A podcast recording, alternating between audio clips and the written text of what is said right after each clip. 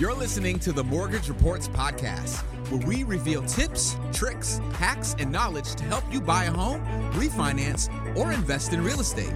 What is going on, guys? Ivan Simental, your host of the Mortgage Reports Podcast. And in this week's episode, we are going to be talking about letters to home sellers. So, before we start, as always, hit the like and subscribe button. And please, if you find this episode valuable, share it with a friend, family member, coworker, anybody who you think might benefit from listening to this episode. And like I mentioned in this week's episode, we are going to be talking about letters to the home seller. So, what do I mean by this? Well, I will give you an example of a letter to a home seller. Um, and I'll give you my example. We looked at several houses in our home buying journey um, last year, at the end of last year. And I don't know if you guys have heard, but it's been crazy. It was crazy, low inventory, causing crazy bidding wars, and it's just it's it's been a fun time to say the least in the uh, buyer's space. So uh, my wife learned from a friend. Um, and I hadn't really paid too much attention to this because I'm typically I represent or I'm typically uh, well I'm a loan officer for buyers um, and I don't see offers getting sent. So I don't know what necessarily goes into them. I just typically will reach out to the selling agent and say, hey, our client is fully approved. He has been fully underwritten. Income looks great. Credit looks great. They have a savings account to, to afford the down payment. So our client is awesome. He is ready to go, or she is ready to go. So my wife learned this amazing trick, and I just found this out, uh, say third quarter of 2021. If you write a lovely letter to the seller of the property, uh, that it could potentially increase your chances of getting your offer accepted. So uh, let me kind of dive into this a little bit. In our letter, my wife explained essentially why she loved this house and why she saw our family in this house. It's a lovely backyard. We have a pool. Um, so she wrote something along the lines of I can see our family spending summer evenings in the pool, relaxing.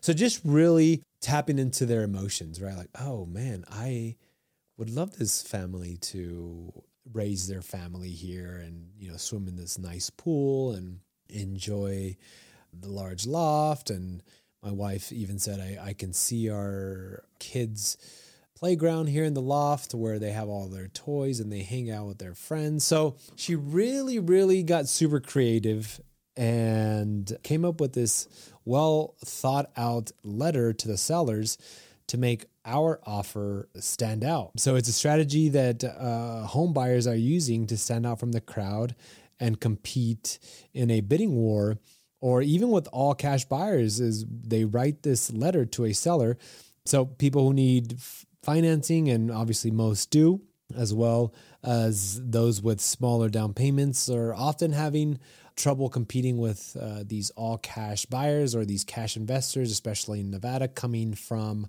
other states where they could potentially be cashing out uh, massive amounts of cash because their house uh, has appreciated so much and they've lived in it for the last 30 years, um, but their state is getting super expensive.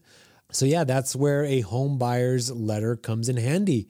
And uh, the purpose of this is to convince the seller that, of course, like how we did, that uh, you and your family would love, love, love living in this home because it's beautiful, it's quaint, it's charming. Um, so, with that in mind, you you kind of pitch this uh, beautiful novel to the seller of the property and how you can potentially convince them, I would say. Now, can this lead to bias? Uh, absolutely, it can. But I don't necessarily think it's wrong uh, writing a letter as to why you really love the property. It's not illegal. It's not something that you should be afraid to do because it is not frowned upon. It is not illegal. It is not against the law to do this, and you cannot get in trouble. It is just, you're simply telling this seller that you absolutely love their house and you can see your family, you can see a future in this house for many, many years. I would do it again. If I were to sell my house and buy another one, I would absolutely 100% do it again. I would honestly uh, recommend any family do this because it doesn't hurt your chances of getting your offer accepted. It, it I would say, even if it helps 5% or 1%, it's still helping. Um, I don't think it's going to harm you. So I hope you found this um, useful, right? And just some key takeaways of, of what we did. We built that, built a, a connection. So they had a lovely pool. We said, "Oh man, we love your pool. It's beautiful." They obviously, uh, you know, love their pool as well.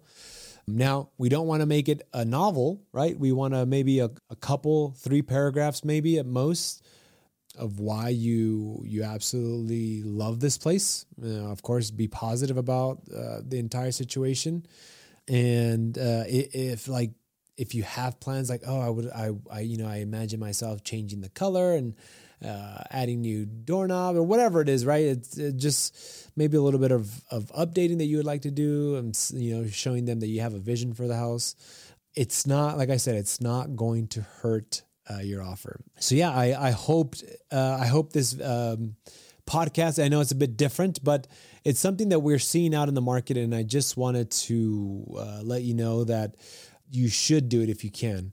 Now, I know it isn't easy to compose a letter uh, and you know being engaging and personal enough to to convince the uh, recipient. So it might be a little bit difficult, of course, but like I said, it does help. And sometimes a well crafted letter to the seller can be enough to maybe sway the odds in your favor. And especially if you do a, a great job of convincing the seller that you and your family love the home and you guys are the best buyers. I mean, why wouldn't they want to sell it to you? I think this will especially work when the seller has an emotional uh, connection to the house. Um, so I, a well written, heartfelt letter uh, just might be enough to help you win the bidding war to those uh, somebody that might be paying five or ten thousand or whatever that is uh, for that specific house above uh, the appraised value. So, guys, I hope that you found this episode useful. As always, thank you so much for tuning in to the Mortgage Reports podcast. Uh, and I will see you on the next episode. Thanks for listening to the Mortgage Reports podcast. Visit themortgagereports.com for daily mortgage rate updates, news, and advice from experts.